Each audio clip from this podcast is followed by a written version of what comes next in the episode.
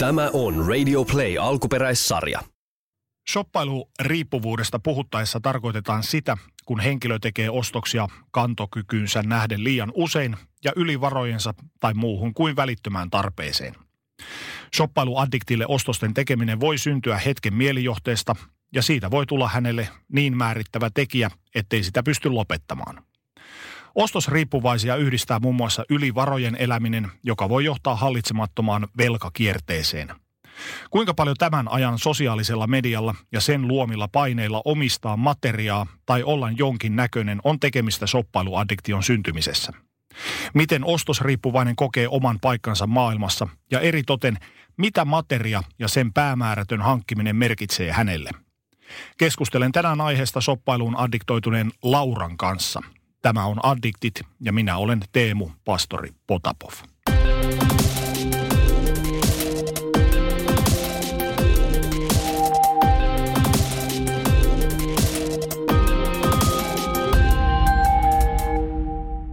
Hei Laura, kiitos kun pääsit tulemaan. Kiitos, on ihana olla täällä. Minkälaisia tuntemuksia kaupoissa vaelteleminen herättää sussa tänä päivänä? No mä en itse asiassa enää vaeltele siellä, mutta mm. jos on pakko, niin silloin mä pidän itseni ruodussa ja keskustelen itseni kanssa hyvin vakavasti siitä, että mitä mä oon siellä tekemässä ja miksi. Mikä sun suhteessa materiaan ja ylipäätään tavaroihin on tänä päivänä? Hyvin, hyvin sanotaanko vähäpätöinen, eli en arvota tavaraa juuri ollenkaan niin ylös, mitä joskus tein. Jos mietitään sitten esimerkiksi tätä niin sanottua trendikästä konmarittamista, mistä on tullut semmoinen, semmoinen trendihomma, niin miten sä katsot sitä, minkälaisia ajatuksia se herättää sussa? Konmarittaminenhan on taitolaji sinänsä, että ihmiset, jotka konmarikirjan lukee, niin ne lukee sen innokkaana, lähtee tekemään, mutta se vaatii todella, todella paljon määrätietoisuutta ja päättäväisyyttä ja sitä itse asiassa tunteiden hallintaa ja tavarahallintaa. Mä oon sitä mieltä, että, että se on hyvä niille, jotka sen pystyy toteuttamaan siinä järjestyksessä. Ja se tavara pitää olla tosissaan vaan niin kuin tarpeellinen silloin, kun sitä käsitellään. Ja sitten se ilon kautta lähestyminen niin on vähän kyseenalaista, että jos tämä tavara ei tuota minulle iloa, heitän sen pois, niin kuin Konmarissa Joo. taitaa olla. Että se, mikä on niin kuin sillä hetkellä sulle oikein, oikein niin kuin pirskahteleva tavara, niin silloin sä jätät sen sinne kotihyllyyn. Eli periaatteessa tuossa vaan niin kuin materiasta luopumisen takia niin sitä ei voi oikein tehdä. Eli siinä pitää olla joku idea, pitää käydä se tavallaan sen konmarittamisen viesti omaksua hyvin. Kyllä, se pitää niin kuin sisäistää, että miksi mä oon tätä tekemässä. Että joku syyhän siihen on, että sä tartut siihen konmarikirjaan – ja että siinä, siinä tavarassa on joku, että, että se, se tökkii se arki tai, tai sä et löydä asioita. Että silloin sä haet sitä helpotusta tämmöisestä, miten mä voisin nyt opetella elämään tätä arkea paremmin ja hahmottaa niitä tavaroita ja sillä tavalla. Se, se konmarittaminen on suomalaiseen neljään vuoden aikaan aika haastavaa. Totta, totta kyllä se varmaan tuo semmoisia omia haasteitaan. Mitä sä luulet, pystyykö esimerkiksi ihminen – joka kärsii vaikka ostosriippuvuudesta, niin käyttämään hyödyksien konmarittamista päästäkseen tavallaan omille jaloilleen irti velkakierteestä, pikavippikierteestä tai tällaista. Toimiiko se tuommoisena niin sanottuna lääkkeenä? Ehkä se lähtee sieltä sydämestä kuitenkin ja itsestään, että pitää pysähtyä, että missä ollaan nyt ja mi- mitä lähdetään. Että se tavallaan se hetken niin kuin tavarasta irti päästäminen ei niin kuin auta, että jos sä haet vaan koko aika lisää sitä mukaan, kun sä siitä luovut. Luovut jostain. Niin, niin että niin. tavallaan se, se balanssi, totta kai se jossain vaiheessa, sun pitää niin kuin pysähtyä ja olla menemättä sinne kauppoihin ja sitten lähtee miettimään sitä, että voisiko tälle asialle jotain tehdä. Mutta kyllä se lähtee sieltä sisältä ei ulkoa. Mä tuossa alussa sivusin sosiaalista mediaa ja sen aiheuttamia paineita näyttää joltain, asua jotenkin tietyllä tyylillä, tietyllä tavalla tai kantaa päällään merkkivaatteita. Miten sä näet tämän? Kuinka paljon toi some vaikuttaa shoppailuriippuvuuteen ja sen mahdolliseen kehittymiseen? No ilman muuta se vaikuttaa, että siinä on se pakko saada.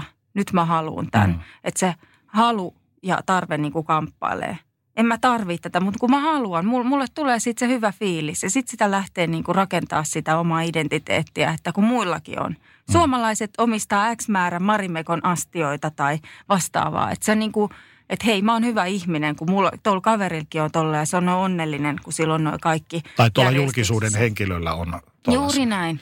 Sitä, mä, sitä kulmaa mä oon itse miettinyt, että esimerkiksi katsotaan, mm, vaikka nuorison keskuudessa katsotaan räppäreitä, kun niillä on tätä, tai teinitytöt katsoo, kun Kim Kardashianilla hänen kavereilla on tollasta ja tällaista. Niin ei muisteta eikä ymmärretä sitä, että nämä ihmiset saavat näitä vaatteita ilmaiseksi, tuotesijoittelu, mitä ikinä.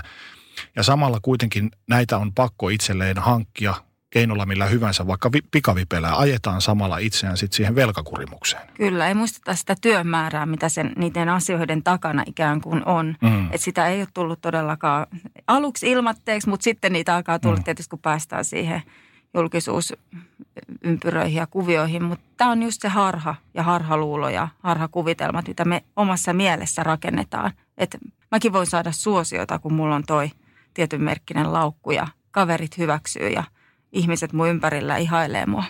Niin, varmaan tämmöinen tietynlainen ryhmäpaine ja sen paine tulla hyväksytyksi ja just tuntemattomien toimesta, niin kuin tuntemattomien follaajien, seuraajien toimesta, että saadaan likejä, laikkeja ja näin poispäin, niin se on aika, aika varmasti yksi synnyttävä tekijä. Kyllä, se on myös vähän niin kuin synnyttää myös sitä ostoriippuvuutta, että sä, hei, nyt mä saan ehkä näitä tykkäyksiä, kun mä käyn hankkimassa ton, mm-hmm.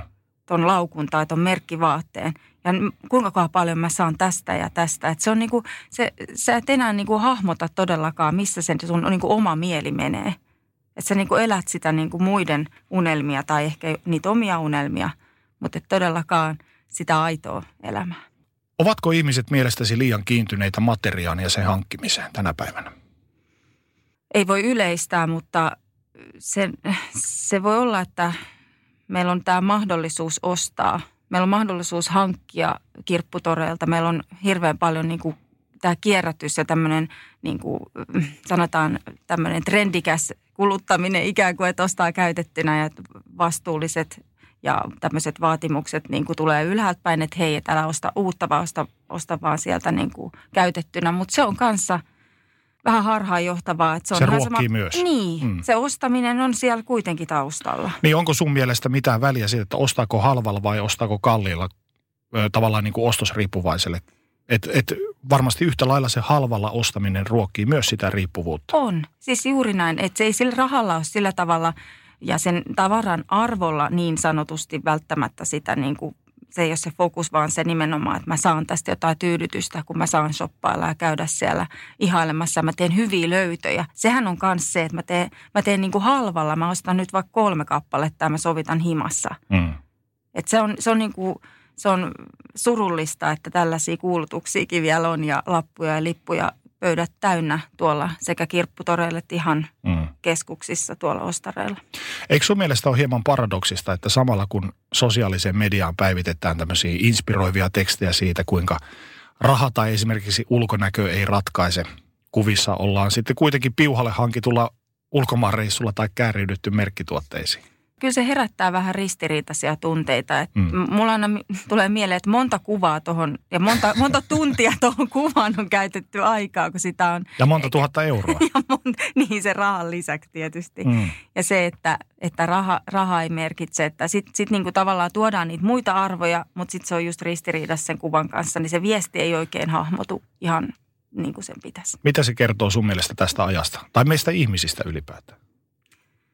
Tavallaan se kertoo sitä, että me, me ei ehkä tunneta ja tiedetä, missä mennään. Me, meidät on ehkä harhaan johdettu sieltä, että kaikesta hyvästä pitää pitää kiinni. Ja nyt kun sitä on ja sitä saa halvalla ja helposti tätä hyvääkin ympärille ikään kuin somesta, niin mä en osaa oikein vastata tuohon. No ollaanko me niin laumasieluja, että me haetaan ja etsitään täysin meille tuntemattomien hyväksyntää, vaikka maalaamalla itsemme taloudellisesti nurkkaan?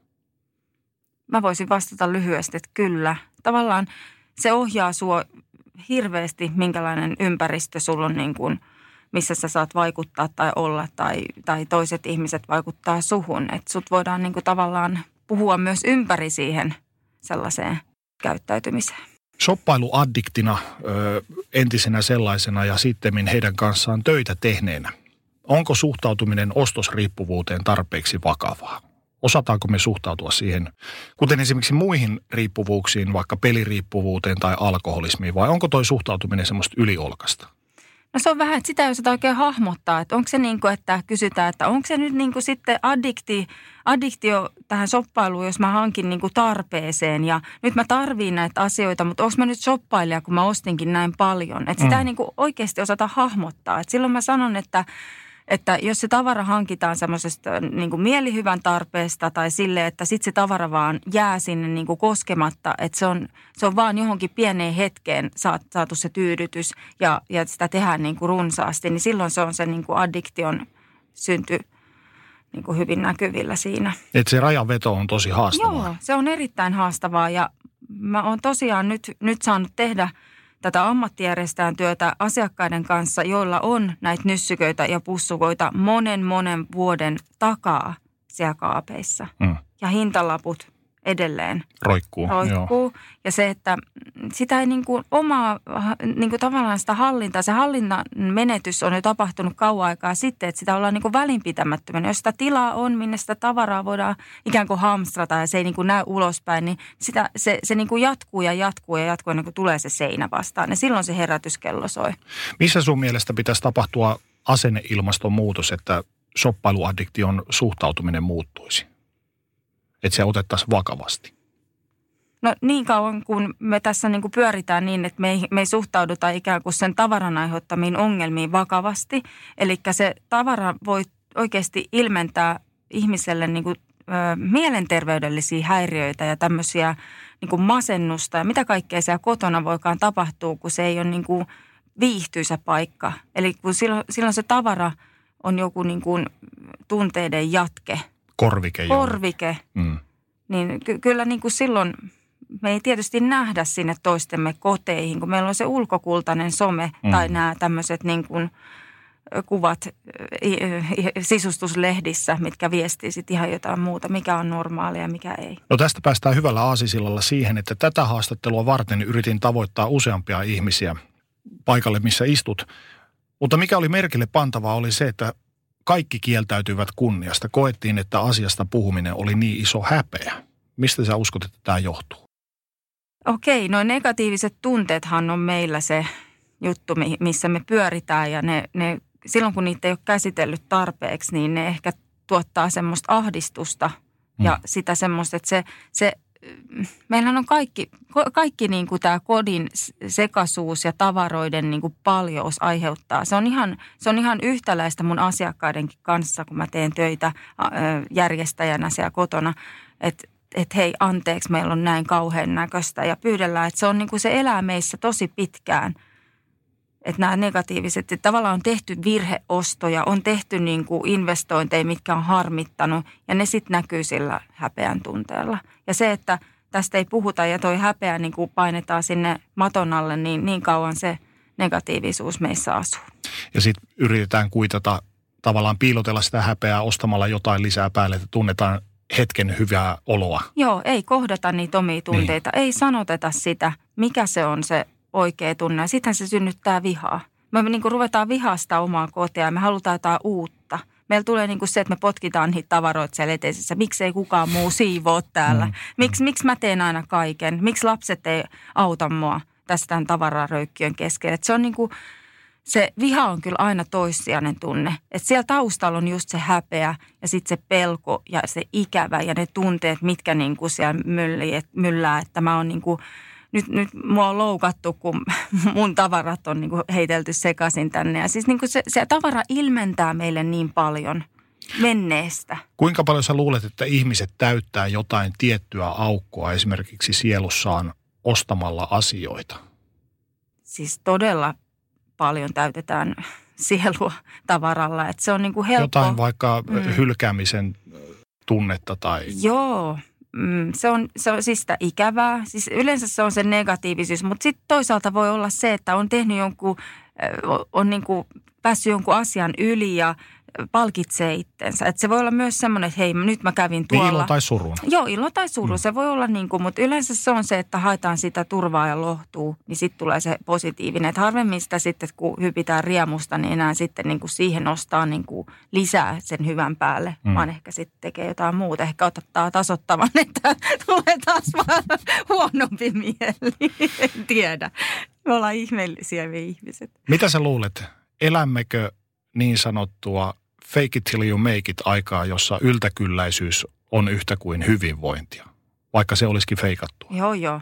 Ehdottomasti me eletään. Siis että sanotaanko sotien jälkeen mentiin sillä tavalla, että tyhjyys oli yhtäkkiä niin kuin se merkitsi ankeutta tietysti, mutta sitten kun se 60-luvun jälkeen käytiin kuussa ja se vihdoin meillä on mahdollisuus ostaa, kun ne tavarat alkoi sieltä Jenkkilästä tulla – mm. mitä kohti mentiin 80-lukuun, niin sitten se runsaus oli niinku sitä hyvinvointia. Ja sillä niinku sitä kelkkaa me ollaan vedetty perässä tai sen kelkan perässä juostu. Että ihan oikeasti se hyvinvointi on yhtäkkiä, yhtäkkiä ollut se niinku tavara ja se merkitys. Mutta onko nyt tavallaan se vaan kieli kallistumassa pikkuhiljaa toiseen suuntaan. Joo, no totta, että se, siinä mielessä, että... Et ilmastonmuutoksen ja kaiken tämmöisen Joo. myötä, että mm. on, on huomattu, että pikamuoti on yksi maailman saastuttavimpia asioita ja sitten aletaan myös tämmöisistä hankinnoista pikkusen tinkimään. Kyllä, ilman muuta siis kuluttajat on tietoisia, mutta tehdään sitä, se kuluttaminen tapahtuu sitten tosiaan niissä, niin kuin, niissä muissa ympyröissä, että sitten saatetaan hyödyntää sitä kierrätystä ja muuta, mutta kyllä, ehdottomasti.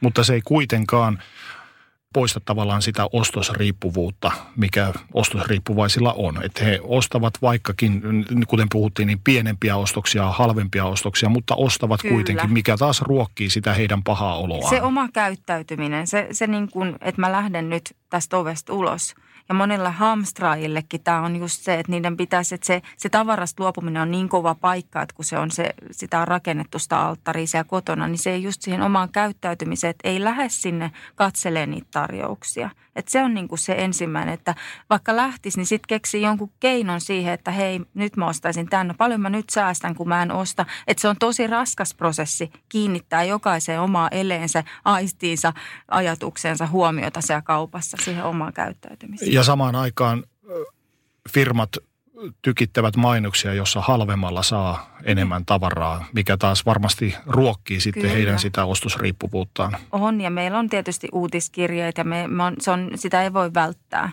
Että se vaan se mainonnan muoto on muuttunut. Että kyllähän meitä tutkitaan, psykologit tutkii, että hei, miten meidät saadaan ostamaan. Se on jo niin kuin vanha juttu. Mutta se, se tapa, millä se niin kuin ilmaistaan, että on nyt yhteistöitä ja vaikuttajia so, sosiaalisessa mediassa. Ei niinkään se TV-mainonta välttämättä, mutta että se ympärillä oleva, me ei edes mm. rekisteröidä kaikkea, mitä, missä se tapahtuu, se meidän ikään kuin – halujen rakentaminen. Hyvä, kun otit puheeksi ton, mua ja itseä kiinnostaa, missä menee ostosriippuvaisen ja hamstraajan raja? Millä tavalla he eroavat toisistaan?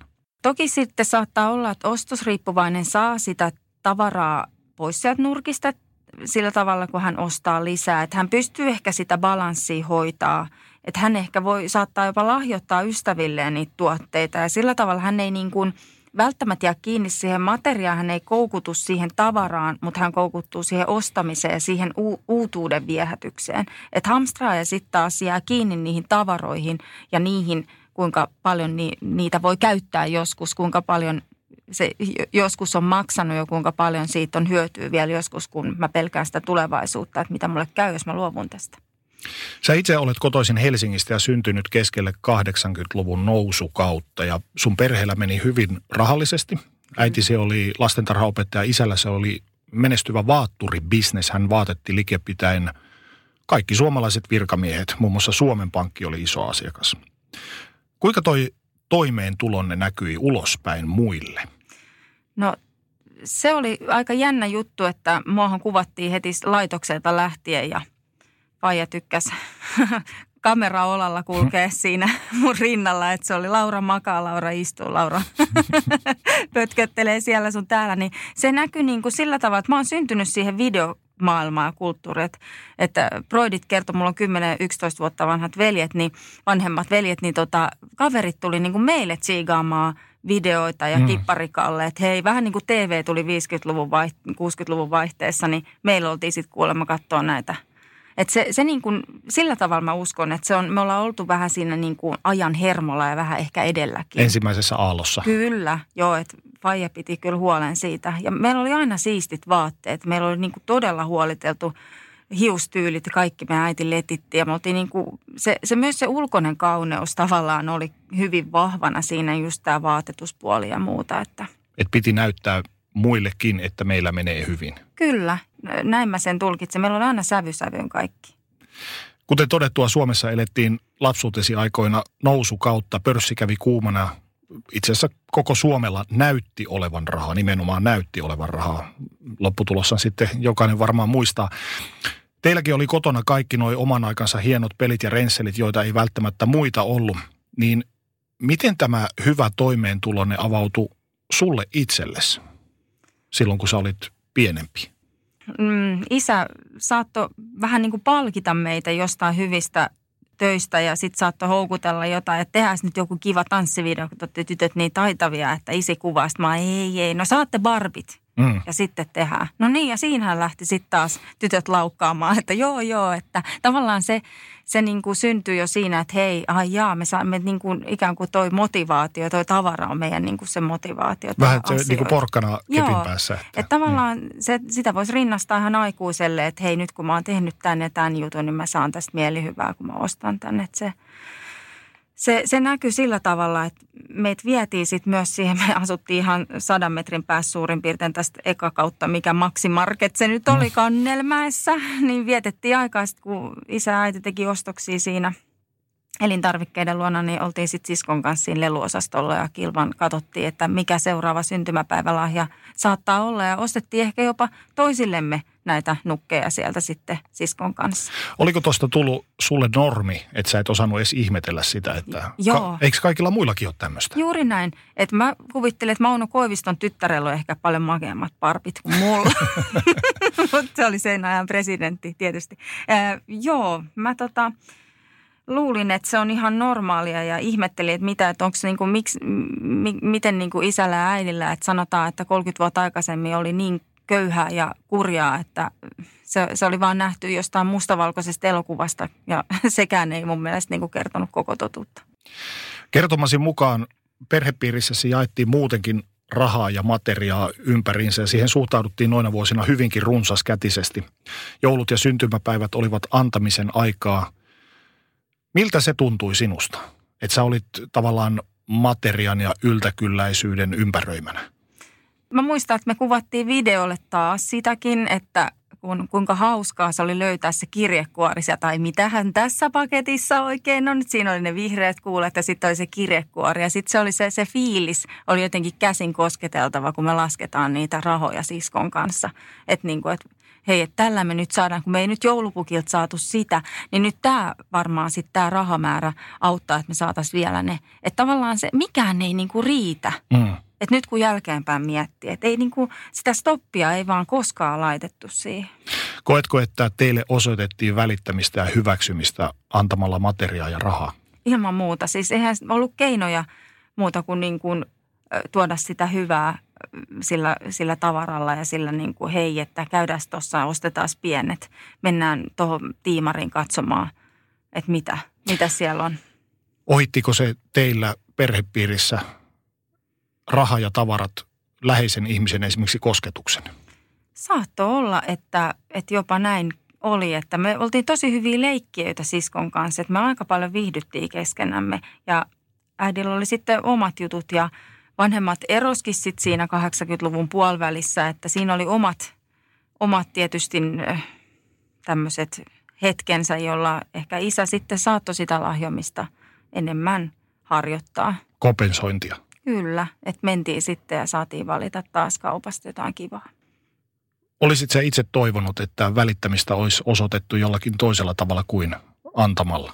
Mä muistan, kun mä olin kaverin luona yksi ilta ja sa, sitten jäin kaverille yökylään, että me, oltiin jotain 10-11-vuotiaita ja tämä kaverin äiti kutitteli sitä kaveria ja mä kattelin, että voi ihana, kun toi äiti nauraa mun kaverin kanssa noin niin kuin aidosti ja sitten mä sanoin sille kaverin äidille, että voit sä kutittaa muakin. Ja sitten mä oon kuullut tämän tarinan, mä tätä itse, mutta tota niin, pistää vielä vähän miettiä, että hei hetkinen, että... Minkälaisia tunteita toi herättää sinusta tänä päivänä? Tietysti mä haluan jakaa mun omille lapsille sitä läheisyyttä ja läsnäoloa ja opettaa tietysti sitä tavaraa mm. ja materiaalin käsittelyä ja sitä, että se raha ei tuo onnea tai tavara ei tuo sitä parasta oloa, että kyllä se herkistää sillä tavalla, että eihän sitä pikkutyttönä oikein niin kuin tiedä elämästä ennen kuin sitten murrosikäisenä alkaa niin kuin kaivata semmoista, niin kuin, että hei, että kun näkee niitä videoita, mitä kuvattiin, tai siellä oltiin sylkyssä ja ai siellä oli tämmöistä ja tämmöistä, että tavallaan se herää sitten, että hei nyt, missäs ne on nyt ne mun vanhemmat tai mm. missäs mä nyt menen, että mä haluan takaisin tuohon toin alle kädessä istumaan tuohon sohvalle mun läheisten kanssa. Ehkä tämmöisiä kipukohtia mulla on ollut siellä murrosiässä. Mutta jos mietitään sitä, että sua on kuvattu videolle ja kun oot vauvana ja tuossa istut nalle kädessä, niin onko siinä sun mielestä niissä videoissa lämpöä ja rakkautta vai onko se vaan kuvattu sen takia, että on voitu kuvata, koska on vehkeet? Se on kaksipiippunen juttu, että kyllä siis mä naurattaa lähinnä semmoinen, kun mä Irvin Goodman soi taustalla härmäläinen perusjuntti ja mä hypin sohvalla ihan täysin, vaija kuvaa. Sitten mä kaadun, mä lyön pääni sellaiseen peiliin ja sitten mä käperyn siihen sohvalle niin kuin mua sattuu selvästi. Mutta vaija ei tee mitään, se vaan kuvaa. Ja sitten se tavallaan tilanne menee ohi, kun mä niin kuin itse olen siinä hetken hiljaa ja sitten mä taas rupean hyppimään. Eli tässä niin kuin voi, voidaan ajatella sitä, että se on niin kuin, että katsotaan mitä se tavallaan se filmi, miten se elokuva etenee ikään kuin siinä. Mm. Et se, se on niinku ihan totta, mitä sä puhut. Et se, se voi olla, että siinä on se pieni häivähdys siitä, että katsotaan, miltä tämä näyttää ulospäin, kun meillä on näin hyvät jutut. Oliko sulla muuten kuinka, välein, äh, kuinka läheinen ja minkälainen, minkälainen suhde sun vanhempiisi? Erittäin siis läheiset välit edelleen äidinkin kanssa ja isän kanssa paremmaksi muuttu tuossa sitten – kun isä eläköityi, sanotaanko silloin, kun mä sain esikoisen. Että meillä oli vähän semmoista on-off. Mä en tiedä, miksi mulla jäi se pikkutytön esittämisvaihe joskus päälle. Että tavallaan mä koin isän kanssa olemista semmoisena, että nyt mun pitää olla ja esittää sitä samaa, ettei vaan tulisi tulisi mitään. Ja sitten vietettiin aikaa, saatettiin käydä ravintolassa syömässä semmoista niin kuin, ei, ei normaali arkea. Mm. Että kyllä meillä oli välit, mutta ei, en mä tiedä, ei ollut kauhean aidot välit ehkä. Ennen kuin sitten tämä mun esikoinen syntyi ja sitten isä heräsi ehkä tähän niin kuin arkielämään ja rupesi käymään kylässä. Te saitte paljon rahaa ja saitte paljon materiaa. Kuinka usein te saitte tahtonne läpi, mikäli halusitte jotain vai kiellettiinkö teiltä asioita? Voitko sanoa, että te olitte hemmoteltuja? Oltiin, joo. Siis saatiin aina, mun mielestä me saatiin, koska siis mehän oli sitä omaa rahaa käytössä, koska me, meidät oli niin kuin aina lahjottu silloin synttäreinä. Mm. Ja että kun mulki on kesällä syntymäpäivät, niin se puoli vuotta, niin sitten on joulu, niin kyllä ne niin kuin sataset riitti aina siihen. niin kuin sen puolen vuoden sykli. Kyllä, että se, se tavallaan, että no sun rahoja päätä, mm. mitä haluat tehdä. Mm. Ja kyllä ne palo aika hyvin siinä sitten se ehkä se videokuvaaminen liittyy myös tähän, että mä tein tämmöisiä mainoskeikkoja, ansaitsin sitten rahaa silloin alakouluikäisenä 11-vuotiaana. Mä muistan, kun mä sain melkein 2000 markkaa. Mä sain tällaisia palkkioita niin kuin mainoksista ja silloin mä muistan, että mä kyllä ostin, en muista enää mitä ostin, mutta ostin. Mm. Ja sitten kun tuli kännykät, niin mä heti – heti sain, niin kuin aina kun tuli uusi malli, niin mä halusin uusia. Muistan aina, kun taas oltiin oltu mainoksessa ja kuuden tunnin puhelin piti saada markka-aikana. Niin mm. se, senhän mä hain. Siinä oli kuori 6110, matopeli ja muuta. Mutta se, että sen näyttämisen halu ja se niin kuin, jotenkin se korostui siinä. Se oli lukio ikää varmaan sitten jo. Oletko puntaronnut koskaan sitä, että miten kaikkeen myöntyminen vaikutti siihen, miten aikuisena tulit suhtautumaan asioiden haluamiseen? Ja materiaan? Joo, siis ei mulla ollut mitään niin kuin, ymmärrystä siitä, että mitä siitä voi seurata ja miten, mikä se, niin kuin, mulla on niin kuin, hahmotuskykyä. Että mä ajattelin, että no tämä on tämmöistä tämä elämä, että ostetaan kun on rahaa ja mm. vaikka ei oiskaan. Että tota, kyllä mulla meni se pankkikorttikin joskus. Ei mulla tota, luottokorttia mä en ole koskaan sillä tavalla vinguttanut vinguttamalla, että kun sanotaan, että mä oon sillä tavalla – pankkikortin jouduin katkaisemaan kerran. Sitten meni Visa Elektronin puolelle. Sekin oli todella noloa. Ja tämmöistä joustoluottoakin taidettiin ottaa jossain vaiheessa, kun muutin himasta pois, mutta tota, joo. Mutta mitä sulle opetettiin, sulle ja sun sisaruksille opetettiin esimerkiksi rahan arvosta ja säästäväisyydestä? Ei mun mielestä opetettu mitään. Kuinka paljon toi on määritellyt sitä sun sittemmin syntynyttä ostosriippuvuutta? No ilman muuta se on määritellyt, että se raha on poltellut siellä taskuissa. Ja se, että niin kuin elämästä ei ole oppinut ehkä nauttimaan, niin, niin kuin oikeasti pitäisi nauttia. Että niistä pienistä hetkistä, eikä se, että vaeltelee kaupoissa ja saa sieltä sitä niin kuin ihan niistä asioista niin kuin sitä tyydytystä ja se kun vingutat tai annat sen setelin siihen kassatädille ja sitten on se, saat sen muovikassin käteen. Olisit itse nyttemmin toivonut, että sulle olisi kerrottu jotain rahan arvosta ja esimerkiksi siitä, että mihin voi laittaa rahan pahan päivän varalle tai poikimaan Joo. tai muuta. Tai siis, että, että kun niitä lelujakin oli niin hirveästi siellä huoneessa, kun lähdetään siitä, että siivotkaa huone. No okei, ei ole tilaa, mihin niitä siivota, kun ei riitä niin kuin säilytystila. Niin sitä kautta olisi, olisi voitu ohjeistaa, että hei, että luovut tästä, niin sä voit ehkä myydä ja saat siitä taskurahaa ja näin. Että tavallaan näkisi sen, että mistä se raha tulee. Mm. Että se ei vaan tuu niin kuin ovista ikkunoista. Mm. Että se on ehkä se semmoinen. Enkä mä syytä siitä ketään, koska se on, se, se ajankuva on ollut, se on ollut niin erilaista ennen kokematonta. Tämä muutenkin tämä tavarapaljous on niin ennen kokematon tilanne. Mm. Mitä sulle opetettiin työn tekemisen tärkeydestä tai työn tekemisestä ylipäätään? Kyllä mä niin kuin koen, että just tämä mainoshommat ja muut, niin ne tuli jotenkin niin helpolla mulle. Mä olin tämmöisissä ohjelma-avustajissa mukana, että mä, mä tienasin sieltä sitä taskurahaa ja niitä niitä satasia ja tonneja. Jotenkin tuntui, että se oli, niin kuin, se oli, se oli vähän niin kuin harhaa, että toiset meni kesätöihin 15-vuotiaana. Mä sanoin, no ei, mä menen tuohon oopperalle töihin kolmeksi viikkoa näyttelee jotain statistia mm. siellä taustalla, niin mulle tulee ne rahat tilille. Että mulla on semmoinen ihmeellinen sauma ollut siinä, että ei, ei ole tarvittu, tarvinnut niin kuin mennä torille myymään perunoita. Mm. Et sekin on ollut varmaan yksi tekijä, mikä siellä on sitten. Niin taustalla. voiko sanoa, että sä oot päässyt helpolla tuossa kohtaa? Kyllä, varmastikin. Joo. Puhuttiinko sulle kotona koskaan niin sanotusti tuhlaamisesta? Tunnettiinko teillä tämmöistä käsitettä ollenkaan? Ei, ei, ei voitu sanoa, että ei, ei, ei sanottu, että älä tuhlaa nyt. Et jotenkin se oli niin kuin, että se on niin kuin se hyvinvointi ja se just niin kuin se rakkauden osoitus ehkä just, että no niin nyt sillä on hyvä fiilis sen lapsella, niin ehkä se saakin tuhlata tuohon tai näin. Kun sä sait lapsena lahjoja tai rahaa, niin minkälaisia tunteita se saaminen herätti sinussa? Se oli aivan ihanaa. Senkin mä muistan, niin kuin jotenkin mä muistan sen, mutta tietysti siitäkin on varmaan videoita.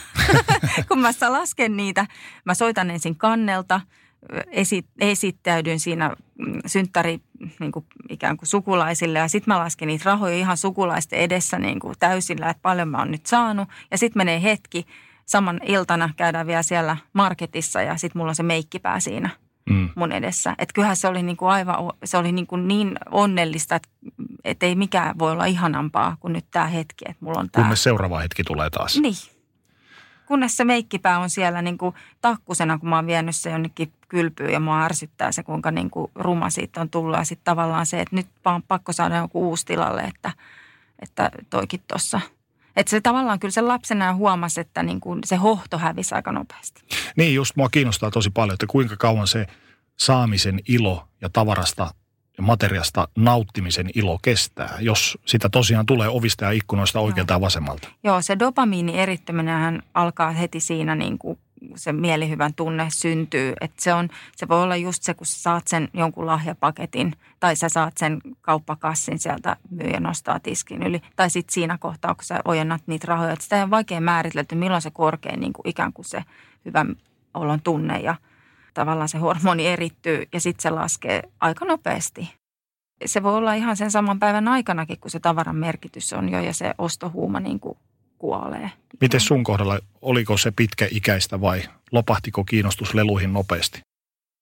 Lelut jäi sitten sinne sekamelskaan ja mä olin myös silloin lapsena kova järjestää, mutta eihän mulla ollut keinoja, niin kuin, mä koitin niin kuin hallita sitä paljoutta. mutta ei, en, en onnistunut siinä. Että et selvästi niin kuin sellaisia jotain pieniä merkkejä siitä, että nyt ei, ei ole ihan kaikki hyvin, mutta tota, kuitenkaan en ymmärtänyt, mistä on kysymys. Koetko sinä, että toi teidän perheen taloudellinen hyvinvointi ja ympäri olevalla, ympärillä oleva materia olisi määritellyt sua tai perhettäne jollain tavalla suhteessa muihin ihmisiin, muihin perheisiin, jotka asuu teidän lähellä? Mä en tiedä, onko kateutta sitten ollut. Mua tönittiin kyllä liukumäestä alas pihalla ja tällä tavalla. Että voihan se olla, että semmoista pientä nälvimistä on voinut olla, niin kuin sanotaan kaveriporukoissa ja semmoista. Mm. Mutta ei, ei niin kuin semmoista kiusaamista varsinaisesti tai mitään semmoista niin kuin, ei ainakaan niin kuin nostettu pöydälle, että oltaisiin puhuttu, että, nyt, että sekin naapuri nyt puhuu meistä. Ehkä mm. se voi olla, että se on ollut sitten semmoista niin kuin hiljasta jotain kyräilyä, mutta – en tiedä. Oliko teillä, teidän perheen sisällä mitään semmoista ajatusta, että no naapurin Martilla ja Sirpala, niille nyt on toi paska rämä, että meillä nyt on tässä pari autoa. Että meillä, joo, joo. Siis varmaan tommonen, Että semmoista ylimielisyyden joo. tunnetta. Voi olla, että on ollut, että on ylpeänä, että faija tuo mutsille, nyt tässä on sulle oma auto ja sitten painellaan. Koska 80-luvun alussa se oli ehkä vähän semmoista brassailu-meininkiä. Mm. Että mutsi saatte käydä sitten kaupassa niin kuin, ja kavereiden luona ottaa mut mukaan ja helposti vaan siitä ja sitten on niin kuin pelit ja pensselit niin sanotusti kondiksessa. Mites toi, että sulla oli kaikenlaista materiaa, niin miten, se, miten sä peilasit itseäsi esimerkiksi ikätovereihin? Kuinka sä suhtauduit heihin, jolla oli vähemmän ja halvempaa? No itse asiassa niillä oli paljon siistimmät kodit ja huoneet. Niillä on niin kuin tavarat pysy jotenkin, että et se oli ehkä semmoinen, että heillä oli sitten, sanotaanko, että se vähempi oli enemmän jo silloin. Mm. Että se, se näkyi se ihana joku asia sieltä erottu paremmin kuin se, että mulla oli hirveästi kaikkea ja siskon kanssa yhteinen huone siihen aikaan vielä 80-luvun puolessa välissä, niin ehkä se oli se, että mä, mä olin hirveästi kanssa sit viihdyin muualla, niin kuin tavallaan halusin mennä kavereille kylään. Että se kotona oleminen ja se tavarapaleus ahdisti ehkä.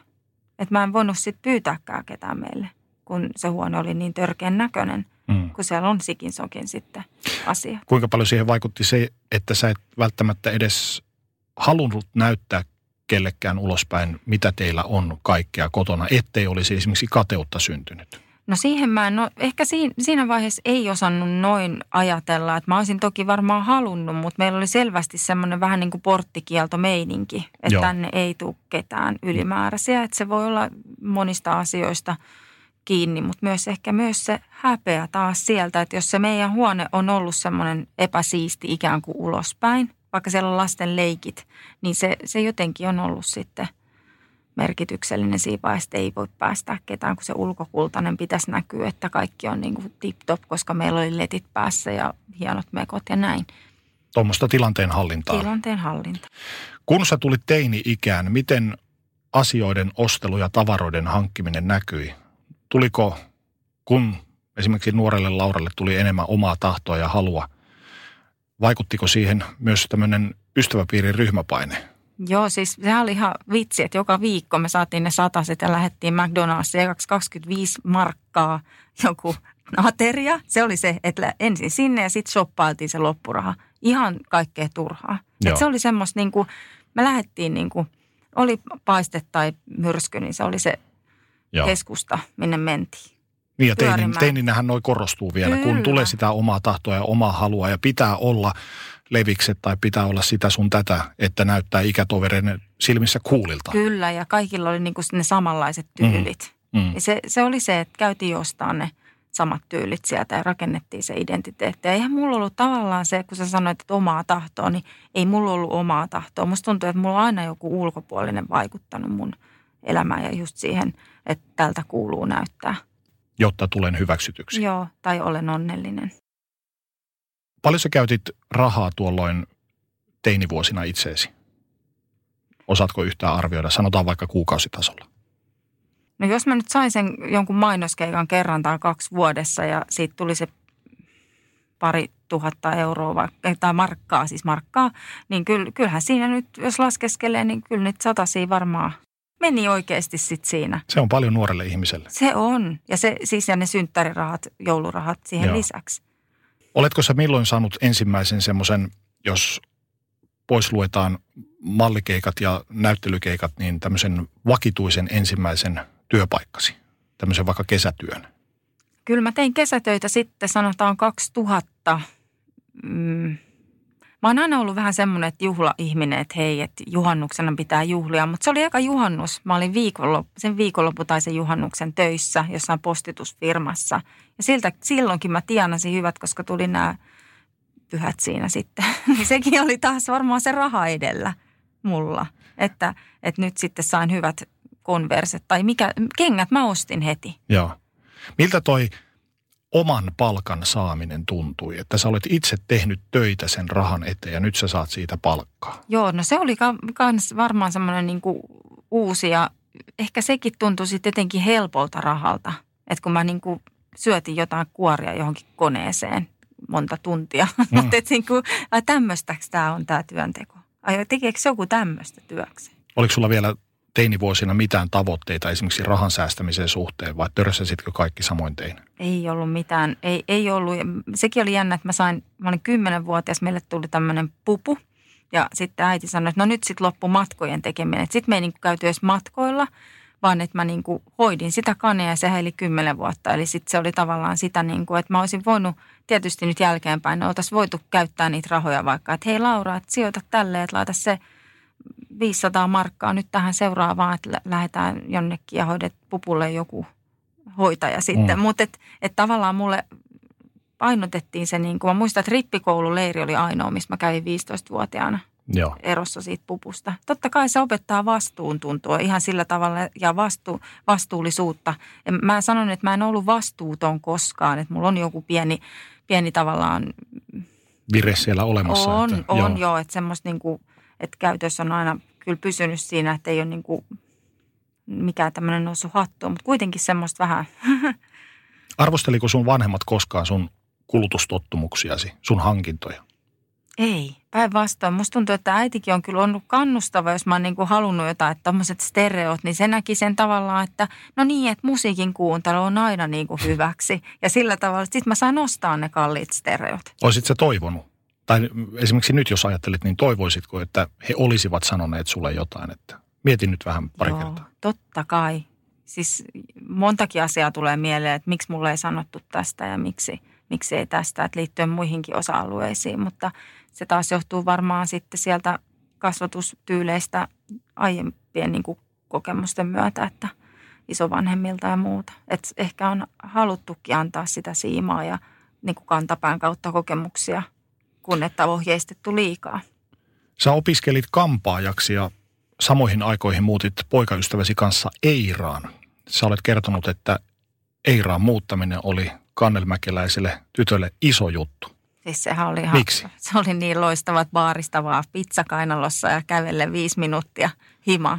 Et se oli semmoinen niin kuin kans, että me pidettiin kotibileet, nyt me asutaan, me ollaan niin kuin ytimessä. Tämä on niin kuin, että tässä, tässä on taas se mun mielestä se näyttämisen halu. Oliko se statusjuttu? Se oli ihan selvästi. Et me laskettiin niin kuin rahoja, että no niin, että käydään niin kuin, mä opiskelin illat ja kävin päivät töissä. Et silloin mulla se, kyllä se, niin kuin se työn tekemisen meininki niin kuin astui kyllä kuvio, koska sitä rahaa piti saada säännöllisesti. Mm.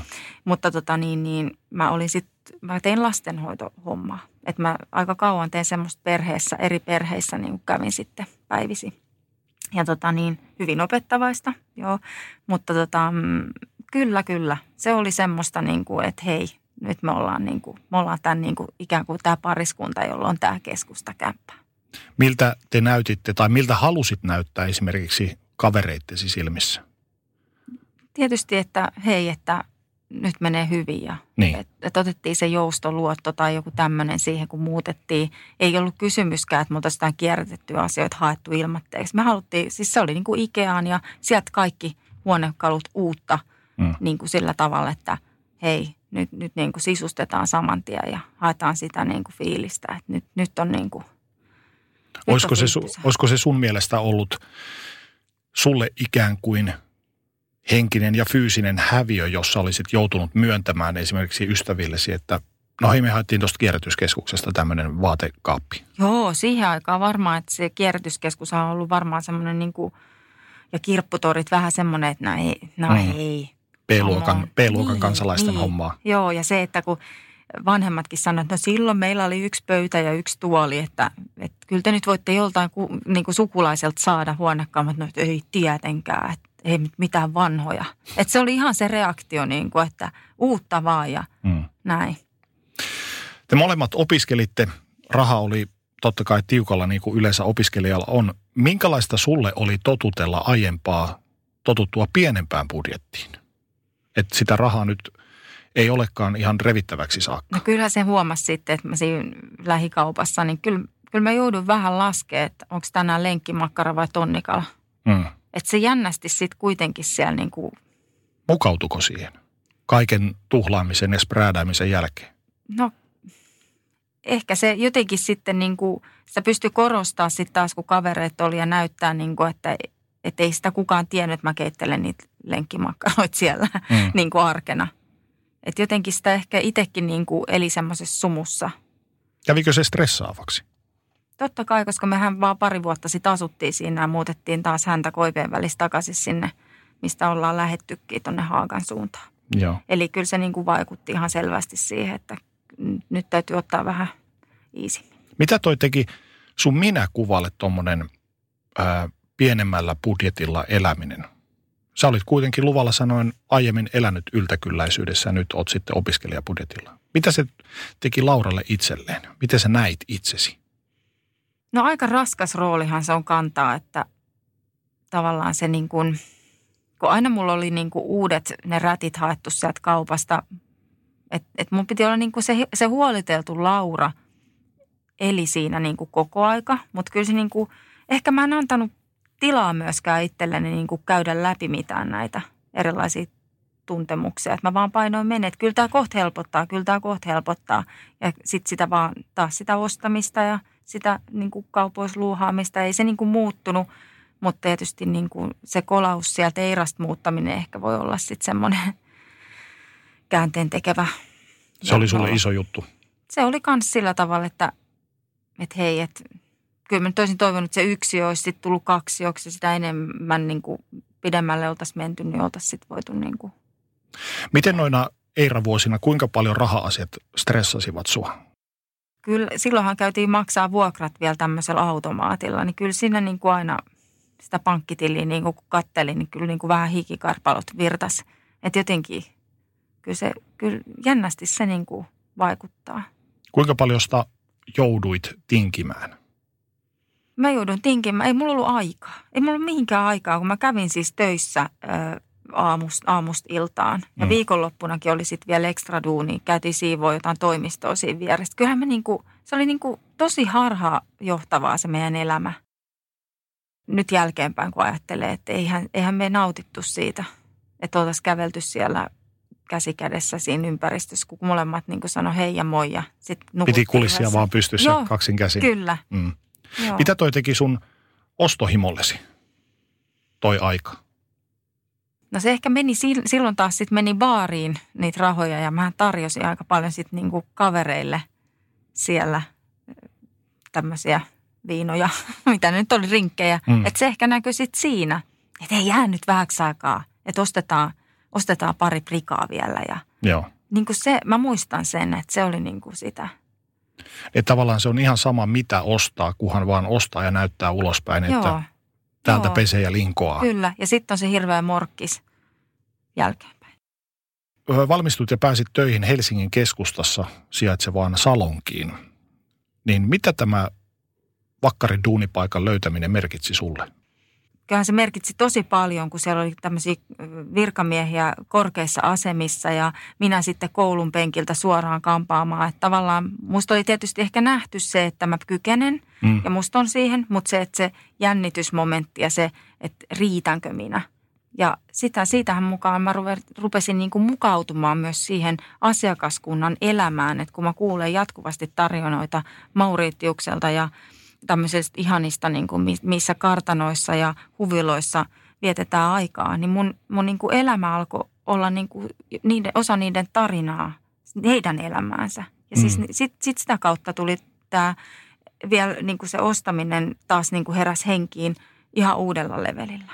Niin, sä työssäsi tapasit juuri tällainen taloudellisesti menestyneitä ihmisiä, jotka puheli sulle siinä sun duunin lomassa, kuinka he käyvät balilla ja golfaamassa Marriotiksella lomalla silloin sun tällöin ja sä ikään kuin ihailit ja aloit larppaamaan sellaista elämää. Mitä sä ajattelit ton tyyppisestä elämästä? Minkälaisia mielikuvia se herätti sussa?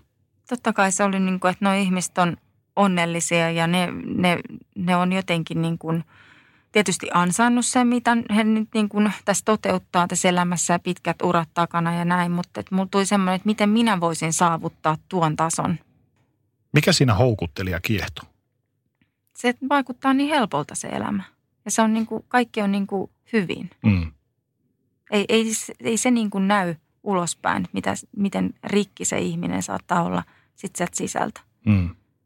Sä halusit samaistua siihen, elää samalla tavalla. Mä halusin joo, että et hei, että niin kuin auton kuljettajat mullekin. Ja, ja sitten, että lento, lentokentällä odottaa niin kuin matka jonnekin autereeseen. Vielä tuossa vaiheessa ei ollut sosiaalista mediaa samalla lailla kuin tunnetaan se tänä päivänä, mutta oliko tuossa noissa sun ajatuksissa vaikuttavana taustavoimana se, että sä pääset kokemaan tollaisia asioita, reissaamaan ja näkemään uusia juttuja, vai se, että sä pääset kertomaan muille kokeneesi tollasta? Mun mielestä se ole niin kuin, mä en tiedä vastaanko mä sun kysymykseen, mutta se, että missä mä olin töissä, niin mä, mä jotenkin sillä jo koitin pönkittää itse, itseäni ja niin kuin näyttää muille, että hei, kato miten mä oon nyt tällä hetkellä. Niin nyt, makeessa duunissa. Niin, ja, niin, niin. ja sitten sitä kautta, että hei, että vaikka nyt ei puhutakaan asiakkaista, mutta että tämmöistä tämmöistä on mahdollisuus sitten Mm. elää ja olla, kun on näin ja noin. Kampaajan palkalla ei ihan joka kuukausi balille matkustella, mutta pääsitkö tekemään moista vai jäikö se pelkäksi unelmaksi? No sitten se meni niin, että itse asiassa esikoinen syntyi aika pian. Meihin olla vajaa kaksi vuotta siinä palkallisena ja sitten tuli esikoinen ja sehän tietysti mä, niin kuin, mä menin johonkin kuplaan. Eli se niin kuin, totta kai mä niin kuin työnsin niitä vaunuja sinne kauppakeskukseen edelleen, mutta ostettiin sitten ehkä jotain mu- muita asioita. Ehkä se oli sitten vauvaan kohdistuvia juttuja, mitä mä sitten ha- hankin ja haaveilin ja rakensin. Ja... Mutta sitten mä muistan, että mä olin jotenkin tosi, tosi sisäänpäin kääntynyt, että mä en niin kuin halunnut näyttää sitä mun sotkusta ja repaleista olemusta tavallaan, kun mä tunsin, että mä oon väsynyt ja mä en jaksanut ehostaa enkä laittaa itseäni niin kuin nä- nätiksi. Niin mä koen, että siinä oli joku tämmöinen outo vaihe mulla. Et en tiedä, mikä synnytyksen jälkeinen fiilis siinä mm. oli, mutta mä jotenkin menin sinne omaan koloni käperryin neljäksi vuodeksi, sanotaanko sen aikaa, kun mä olin kotona. Mitä tuo kotiäidin rooli teki sulle, Lauralle? Mä olin suorittaja. Mikä on suorittaja? No, kello, Suorittaja äiti. suorittajaäiti on se, joka laittaa lapsille heti, kun lapset herää silloin kuudelta, niin syödään sitten siinä pikapuoli aamupala ja lähdetään sitten heti puistoon. Viimeistään yhdeksältä aamulla ollaan puistossa. Joka Mm. aamu, Mm. sato tai paisto. Ja tietysti ne hienot vermeet päällä, että osoitetaan, että nyt on säänmukaiset jutut ja näin. Sitten sitä niin kuin vedetään sitä kelkkaa niin kauan, kunnes sitten tulee se tietynlainen uupuminen siihen. Mutta suorittaja on se, joka tekee niin kuin oppikirjojen mukaan ja Onko suorittaja äiti onnellinen? ei. Ei, ei, siis sanotaanko, että mun asenteessa oli kyllä tosi iso vamma. Et mä muistan aina sen, kun mun mies sanoi, että nyt pitää asennoitua eri tavalla, hei. Mm. Et niin kuin vähän herätteli, että nyt ei tosta tule enää mitään. Että se alkoi nähdä jo sen niin kuin mun voinnissani. Että kyllä lapset niin kuin kestää, jos äitikin välillä vähän lepää tai on niin kuin jotain muuta tekemässä kuin sitä holhoamassa siinä koko ajan vierestä opettamassa tai näin ja noin. Ja vaikka mä yritin positiivisella otteella tietysti siinä olla, mutta silti se ei aina niin kuin mennyt ihan putkeen. Miltä tuo rooli tuntui susta silloin aluksi, kun jäit kotiäidiksi? No tietysti se oli opittu kaikesta. Mä olin lukenut lehtiä ja silloin tietysti kun ei ollut tätä sosiaalista mediaa. Mä, mä niin kuin rakensin, mä tiesin, että tällaista kampausta mä pidän sitten ja tällaiset jutut niin kuin on sit, sit osa sitä mun elämää, kun mulla on se lapsi. Että just se, että tällaiseen sänkyyn se menee. Ja tää, Mm. niin kuin, Näillä, näissä rattaissa. Joo, kaikki piti hankkia valmiiksi ja ei mitään taaskaan käytettynä. Mm.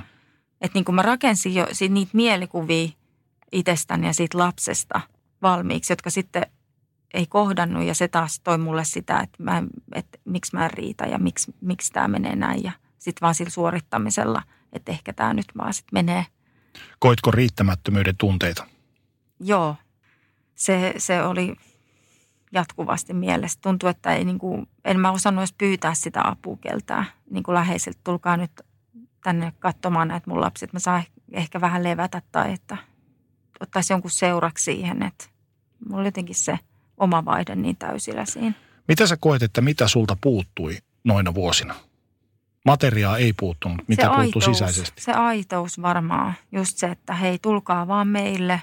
Toki mun sisko kävi ja pystyttiin olemaan silleen, että meillä oli aika samaikäiset lapset, mutta ehkä se just se, eikä me hirveästi mun miehenkään kanssa sit yhdessä käyty missään. Että kun oli pienet lapset, me kyllä sitouduttiin sit siihen kotiin. Että ehkä se olisi järkevää ajatella se, että taas sitten olisi vaan menty syömään tai oltaisiin menty johonkin yhdessä ja käytetty mm. sitä rahaa, säästetty siihen tai jotain niin kuin tehty jotain. Sä aloit täyttää tuota puuttuvaa aukkoa sitten soppailemalla. Kyllä. Avatko vähän tätä? No se meni niin, että 2011 mä palasin siihen samaan salonkiin. Ja sitten musta tuli niin kuin yrittäjä siinä salongissa kanssa sitten, että mä olin vuokratuolilla. Ja tietysti siinä oli mahdollisuudet sitten tienatakin ja hyvin, kun kampas kymmenen päätä päivässä ja siellä oli hyvät korvaukset sit siitä, kun oli tasokas paikka, niin pystyi sitten tietysti tekemään näitä ja asiakaskunta kasvoi koko ajan. Ja se tietysti on aika kuluttavaa työtä, että se, se vaikutti siihen, että mä olin aika rikki toisinaan työpäivien jälkeen. Mä oon kuunnellut kymmeniä ihmisiä, eläytynyt tarinoihin taas ja sitten sit mun piti hakea se hyvä fiilis, kun mä menen kotiin ottaa ne lapset vastaan. Niin eiköhän siitä niin kuin sitten vähän laukkukaupan ja tavaratalon läpi mennään, niin sieltähän tarttuu aina jotain mukaan. Mm. Ja se, että se tavara sillä hetkellä, niin hei, tämä on nyt se, mistä mä saan sen voiman. Ja nyt ihanaa, mulla on ne mielikuva, että mä laitan tonne. No en mä tiedä itse asiassa, laitaks mä tätä edes sinne, mutta kyllä mä nyt otan tämän. Että vaan semmoista niin kuin, että joo joo, anna mennä vaan. Kaasupohjaa ja nyt ostetaan. Niin mielikuvien kanssa leikkimistä. Joo, semmoista, että mä sain siitä, siitä sen tyydytyksen, että nyt, nyt vähän oli rankka päivä, että nyt mä jaksan ottaa lasten kiukut vastaan. Että kun Mä olisin pysähtynyt kuuntelemaan, että hei, lapsilla on ollut ikävää, että äiti, äitikin on vähän väsynyt ja selittänyt näitä tunteita, mitä sitten on ehkä myöhemmin oppinut, mutta silloin ei. Kun sä kiertelit kauppoja ja ostelit asioita, niin minkälaista tyydytystä sä sait siitä? Oliko se niin kuin statuselämää muiden silmissä vai oliko se uskottelua itselle, että kaikki on nyt tässä hyvin ja mä hankin nyt tämän veskan, niin Joo. niin elämä hymyilee. Se oli jännä silloin, että jos sieltä Eiran ajolta, että sitten tietyt laukkumerkit korostu, varsinkin siellä sitten töissäkin ollessani tässä salongissa, että musta tuntuu, että se, sen naisen niin kuin malli siellä, mitä mä ihannoin, niin se oli niin kuin siellä katu, niin kuin sanotaan siellä kadulla niin kuin nähtävissä. Että se, se joku tietty muoti ja se tietty ehkä jopa semmoinen klassisuus – näky. Mm. Että ei ehkä muoti väärä sana. Mutta sillä tavalla, että mä eläydyin siihen ja kävin hakemaan ne samat merkkikamat itselleni, jotta mut hyväksytään, jotta mä näytän siltä, että hei, mä jopa voisin asua taas täällä. Tarvitsitko oikeasti mitään tuommoista luksuslaukkua, luksuskenkää, lompakkoa? Tarvitsit sä mitään no, vai? Eihän ihminen nyt tarvitsisi oikeasti. Niin. se niin kuin, mitä se, mulle tavallaan mä sitten selitin, että no sit mä en osta mitään niin kuin – joka viikko niitä laukkuja. Sitten kun mä ostan tämän yhden isomman, ja, niin sitten mm. mä tavallaan säästän. Mutta kun menee muutama tonni siihen yhteen laukkuun, niin sä voit laskea sitten, että kuinka kauan siinä sitten pitää niin kuin miettiä sitä. Kuinka monta kertaa sä myit itsellesi sen ajatuksen, että kyllä, su, kyllä mä tarvin tämän nytten? Joo, mä myin sen silleen just, että hei, että no nyt mä leikkaan viisi päätä, niin tässä olisi nyt jo tämä pikku avaimenperä lompakkomahdollisuus. Mm. Että mä niin kuin tavallaan niin kuin sitoutin sitä työn tekemistä siihen. Kuinka paljon sä tuossa vaiheessa ajattelit sitä, että kuinka paljon mikäkin maksaa tai onko sulla moiseen varaa? Tuliko, pohditko yhtään tämmöisiä niin kuin rahankäytöllisiä ei asioita? Se, ei se kyllä, niin kuin, että se hämärtyy siinä, että tavallaan se huuma sit siinä, kun sä voit tehdä töitä ja sitten se on niin kuin itsestään selvää, että sitä kilahtelee sit tasaisesti sitä rahaa, niin sitten no ei, kyllähän tässä nyt voi – voi niin kuin elää tässä vähän niin kuin kädestä suuhunkin. Niin katsomatta yhtään tulevaisuuteen. Juuri näin, kyllä.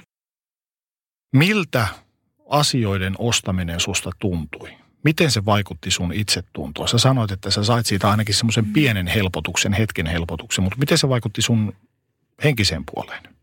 No aluksi mulla tuli nyt mieleen tosta, kun sä sanoit, että mä niin kuin, miten se vaikuttaa, niin mä, mä koen, että mä niin kuin tavallaan ajattelin nyt edes ekaa kertaa itseeni. Että tavallaan nyt mä ansaitsen näitä asioita niin kuin ihan rehellisesti. Että se oli ehkä semmoinen, totta kai se, se niin kuin pönkittää myös sitä, että hei, mä kasvatin tosi pitkät hiukset ja sitten mä tavallaan muokkauduin sellaiseksi tietyn näköiseksi. Niin se niin kuin, kyllähän se tavallaan herättää ja herätti myös ihastusta siellä sekä töissä että töiden ulkopuolella. Että kyllä se niin kuin vaikutti positiivisesti siihen Lauraan, joka siellä pyöri siellä työ- ja mm. työ, töiden lähellä, kunnes mä pääsin aina kotiin ja romahdin siihen ikävään tavallaan negatiivisuuteen. Ja saatoin sitten niin kuin olla perheenjäsenille vähän erilainen Laura, mitä kukaan olisi ehkä uskonutkaan.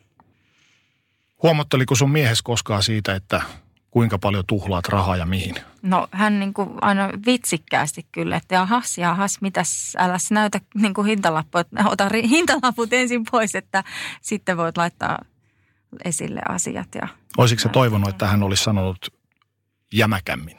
No hän on itse ollut aina kauhean säästäväinen ja semmoinen niin kuin, hän on ehkä ollut se mun peruskallio siellä taustalla. Että ehkä mä oon turvautunut se, että kyllä niin kuin mies sitten niin kuin hoitaa, jos tämä nyt menee jotenkin pieleen. Että mä oon ehkä jotenkin turvautunut myös sitten hänen osaamiseen sen raha-asioiden kanssa. Mutta toisin tietysti tehtiinhän, olihan meillä tämmöistä budjettilaskentaa joskus ja semmoista, että kuitteja laitettiin. Mutta sekin jää, mä sanoin, että voihan niitä tiliotteita sitten lueskella, jos tarvii, että eihän näitä kuitteja nyt tarvitse säästellä niin hirveästi. Tavallaan mä halusin aina vähän niin kuin mennä sieltä, mistä aita on matali ja mm.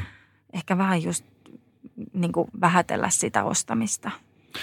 Toisin kuin monet ostosriippuvaiset, sä et ole koskaan joutunut taloudelliseen ahdinkoon. Sä osasit jotenkin pitää taloutesi kurissa, että et sortunut pikavippeihin ja muihin, joilla olisit voinut rahoittaa tätä. Mutta mitä sä luulet, edesauttoiko se, että te, olis, te olitte kohtuullisesti toimeen tulevia siinä, ette te joutuneet taloudelliseen ahdinkoon ja olisiko se ruokkinut vielä enemmän tätä sun soppailumaniaa? Mä ehkä mietin sitä, että näin me oltaisiin jouduttu ahdinkoon, jos mies olisi ollut vähän niin kuin samantyylinen kuin mm. minä. Mm. Eli mä jotenkin, että mä olisin varmaan ollut ahdingossa ilman mun puolisoa. Mm. Siis sehän on ollut todella lähellä. Että hän on niin kuin ollut se vakuutusmaksujen maksaja ja hän on niin kuin huolehtinut ne perusasiat ja autot ja mm. lomamatkat ja hän on niin kuin pitänyt sen järkevän, että mä oon sitten siinä niin kuin huidellut. Mutta luuleeko että, että toi, että te tulitte taloudellisesti toimeen, niin se on myös samalla ruokkinut sitä, että sä oot... Joo, voinut sitten... Ostaa sitä sun tätä ja Joo, tota. kyllä, kyllä, kyllä. Ja se, että tosiaan me sitten jäätiin sinne sijoille, missä me sinne tota Haakan ja Kannelmäen suuntaan sitten, kun lapset oli pieniä. Meillä oli aika niin kuin, pieni koti, sillä tavalla pienet menoerät siinä, niin pystyi niin kuin, se vielä mahdollisti sitä, kunnes sitten alkoi tämä mun haaveilu siitä omakotitalosta. Joo, teillä oli miehesi kanssa haave omakotitalosta. Ette ollut ihan lähelläkään vielä sitä omakotitalon hankkimista, mutta sä aloit suunnitella jo sisustusta. Ensin sellaisit somea, että näit jotain kivaa siellä ja kaunista ja sitten kiersit sisustusliikkeitä ja Kyllä. ostelit kallista tavaraa, joka loppuviimein päätyi kellariin pölyttymään ikään kuin odottamaan sitä muuttoa. Joo ja se, että mä muistan aina sen, että me ostettiin se kahdeksan hengen ruokapöytä. Meillä on kuitenkin 74 ja se keittiökin. Niin mä niin kuin kolhin itteeni siihen aina siihen niin kuin mustelmille, että no mutta tämä edustaa nyt sitä, että meille tulee vielä se isompi koti ja meille tulee vieraita. Ja niin kuin tavallaan se harha luulo siitä, niin kuin, että mikä on tämä hetki, mikä on tulevaisuutta ehkä joskus. Että mä niin kuin muistan, että sitten mä niin kuin tein niitä hankintoja, ihan älyttömiäkin juttuja, mitä sitten niin kuin... Lampun varjostimia 150 euroa joo, chippe joo, kellariin. Joo, ja sitten niin, niitä edelleen niitä lyhtyjä olisi siellä, jos mä olisi niitä, niistä päästänyt irti. Kyllä niin kuin... Minkälaisia fiiliksiä tuollainen – rahan kuluttaminen ja osta, ostaminen herättää sinussa tänä päivänä? No jotenkin järkyttävää, että miten mä oon, niin kuin se, miten mä oon sen elämän ripustanut siihen niin kuin tavaraan ja siihen, että mä en ole tajunnut, mikä on aitoa elämää ja mikä ei. Että mä oon varmaan vaan siis kuvitellut, että nyt hyvin, hyvin tota, tämä elämä menee, kun näyttää ulkopuoliselle, että nyt on kaunis koti ja kauniit lapset. Ja vähän kuin sitä niin kuin – ulkokultaa ja sitä niin kuin omassa lapsuudesta opittui sitä, että hyvät tavat Niin. kaunistavat. Ja, Tuommoisia käytösmalleja, Mm. joita sä vaan jatkat sitten Joo, eteenpäin. kyllä. Mitä tollainen sun mielestä kertoo tuon aikaisesta Laurasta ja hänen ajatusmaailmastaan? hyvänen aika, että se, se että mi, miten niin kuin lähellä mulla on se onni koko aika ollut matkassa, että mulla on ne lapset terveenä siinä ja puoliso ja kiva koti ja isäkin sanoi silloin kävi, että kyllä teillä on niin kiva ja sitten mä sanoin, että no ei, ei kyllä tämä nyt riitä, että kohta lapset kasvaa ja tarvitaan just sitä tilaa ja se tähtäin oli siellä koko ajan, että ei tämä ole lopullista, että se, se, niin kuin, se onni on vielä niin kuin kaukana tästä. Ei osaa nauttia siitä, mitä on. En osannut nauttia, en, en lainkaan. Että se oli sitä osa sitä suorittamista myös. Koet sä, että hälytyskellojen olisi pitänyt kilkattaa jo tuossa vaiheessa vai olit sä perustellut kaikki tekemäsi hankinnat itsellesi niin hyvin, että sä et osannut nähdä, että sun käytöksessä on jotain vikaa? Niin, mä, olin, mä elin siinä jossain haavemaailmassa hyvin pitkään ja siinä niin kuin tähtäimessä, että näin, näin ne on ne rikkaat siellä jossain elänyt, että pikkuhiljaa tähdännyt sit isompaa ja isompaa ja niin se oli mullakin, että sitä niin kuin se tavara ja materiaali siinä ympärillä niin oli niin kuin osa sitä, kohti sitä jotain parempaa. Osasit sä missään vaiheessa nähdä, että kaikki ei ole ok kohdallasi? En muuta kuin ennen kuin tuli sitten tämä, no tämä liittyy siihen, tämä putkiremontti, että me, me vielä nyt rempataan tämä kämppä ja laitetaan se kunnolla, sisustetaan ja laitetaan se nätiksi, niin sitten se on helppo myydä, Hmm. kun me sitten ostetaan sitten sitä seuraavaa kotia. No ei mitään, laitettiin, mä, sulla on kaikki tavarat keskelle olohuonetta laatikoihin, katsomatta yhtään mitä tavaraa mulla esimerkiksi on. Mä vaan vähän niin kuin ihmettelin, että onpas paljon, että no en minä jaksa näitä nyt läpikäydä. Että varmaan pitäisi vähän karsia, mutta ehtihän sitä remontin jälkeenkin. Ja ei mitään, muutettiin Anoppilaa. Anoppi ja Appiukko oli sitten ulkomailla silloin, että kolme kuukautta oli tarkoitus siellä asua ja heillä on aina ollut kauhean siistiä sellaista niin kuin helpon näköistä kanssa se elämä, että, tai jotenkin semmoista niin kuin kaunista. Ja sittenhän mä niin kuin lapsille sanoin, että nyt, nyt pitää elää täällä niin kuin mummi ja ukki, että, että mä pyyhin niitä sormenjälkeä. Ja suoritin siellä, sielläkin sit Mm. sitä elämää ja oltiin me viikko oltu siellä. Mä olin siellä niin kuin perheenäitinä oikein kaalilaatikot kädessä siinä niin kuin laittamassa pöytää kuntoon, niin puhelin soi ja veli soittaa, että hei, että nyt on isä joutunut sairaalaan. Sitten mä että mitä nyt on käynyt. Ja meni kolme viikkoa, niin isä kuoli. Hmm. Mä joudun niin kuin sinne isän asunnon keskelle ihmettelemään, että mitäs tälle tavaramäärälle nyt sitten tapahtuu. Sitten sanoin, että no ei, mutta hei, annetaan vähän aikaa, että jätetään tämä näin ja tullaan tänne sitten muistelemaan faijaa. Ja siinä hetkessä mä tajusin, että siis mitä, ei se tavara tuo ihmistä takaisin. Ja siitä lähti mun prosessi, jolloin va, niin kuin tuli seinä vastaan, että näin ei voi jatkua tämä mun elämä. Että mä en voi aina unelmoida jostain paremmasta. Että nyt pitää niin kuin lopettaa tämä harhakuvitelma ja sittenhän mä loppujen lopuksi lähdin pois sieltä salongista 2016 keväällä. Minkälainen herätys isäsi kuolema oli sulle ajatellen juuri tätä sun ostosriippuvuuttasi? Siis se oli herätys siihen, että hei, että se ihminen on kaikista tärkein, se läheinen on tärkein. Viisi siitä tavarasta, että sä voit olla onnellinen niin kuin siitä, että sä niin kuin istut sun lapsen kanssa, että luette kirjaa. Mun, mun niin kuin merkitykset, mun niin kuin arvot meni uusiksi elämässä ikään kuin. Mitkä oli sun noina hetkinä sun päällimmäiset ajatukset siitä, että minkälainen sä olet ja siitä, että mitä sä yrität täyttää kaikella ostamisella? Mä jotenkin koin hirveän semmoista, niin kuin, että niin kuin, mulla olisi hirveä tarve rankasta myös itteeni. Että nyt, nyt pitää lopettaa kaikki. Että just se varmaan se, että mä oon nähnyt eteeni, että nyt työt pitää lopettaa. Että nyt ei saa, niin kuin, että mä en enää voi tehdä niitä ostoksia, kun ei mulla ole rahaa mistään. Eikä, että tavallaan se, se niin kuin syöksykierre alkoi sit siitä. En tiedä vastasiko mä sun kysymykseen, mutta Koet sä, että isäsi kuolema ja sen jälkeiset löydökset, eli tämä tavaramäärä, mitä hän on sinne kasannut ja hamstrannut, että se oli sulle jonkinlainen pelastus? Se oli jännä kyllä, että isän kuolema oli mulle ikään kuin sellainen positiivinen käännös elämään. Että tavallaan noin iso asia pitää tapahtua ennen kuin ymmärtää tästä elämästä jotain. Et en kellekään toivoisi sitä, mutta tota, niin kyllä, Että se, mitä enemmän mä niistä isän tavaroista pystyin irti päästä, kun mulla olisi ajatus, että se isä ei tule takaisin, että ne muistot elää. Ja mä joudun tämmöistä mantraa koko aika, että mulla on nyt ne lapset, ne on ne tärkeimmät, ne tuo sen. Ja semmoista niin kuin, kyllä mä niin kuin kävin itseni kanssa aika terapioivaa keskustelua siellä pahvilaatikoiden keskellä, kun laitettiin sitten niitä hänen jotain tärkeitä papereita säästöön ja luovuttiin niistä vaatteista jonnekin, annettiin vallavakinaista asuntoa rylle ja tällä. Tavallaan koettiin huolehtia hyvin ne kaikki asiat eteenpäin. Mitkä oli sulle ne isoimmat oivallukset, jotka sait isäsi poismenon myötä, jos mietitään esimerkiksi tämmöistä samojen käytösmallien toistamisesta omille lapsillesi? Huomasitko, että sä olisit esimerkiksi tehnyt tällaista, mitä sun vanhemmat teki sulle?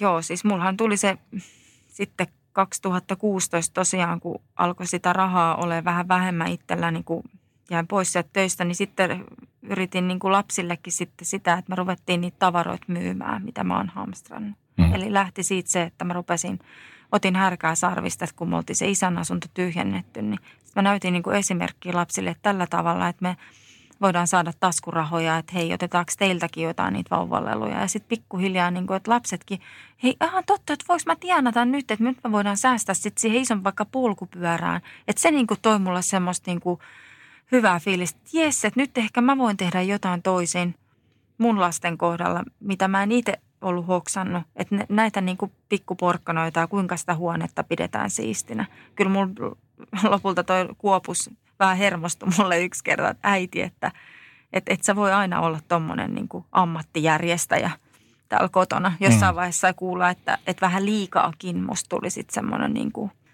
huolehtivainen niiden tavaroiden suhteen. Mikä sulle kaikista haastavinta oli omien käytösmallien muuttamisessa ja siitä, että tavallaan miettii siitä ostamisen luopumisesta? Mikä siinä oli kaikista haastavinta? Jotenkin mä menin varmaan niin semmoiseen shokkiin sit siinä, kun mä olin menettänyt sen ikään kuin tärkeimmän ihmisen tai tärkeän, sanotaanko vanhemmista toisen, niin mä jotenkin varmaan mä sain semmoisen niin reaktion siitä, että mun niin kuin mikä, millään muulla ei ollut mitään väliä kuin ihmishengellä.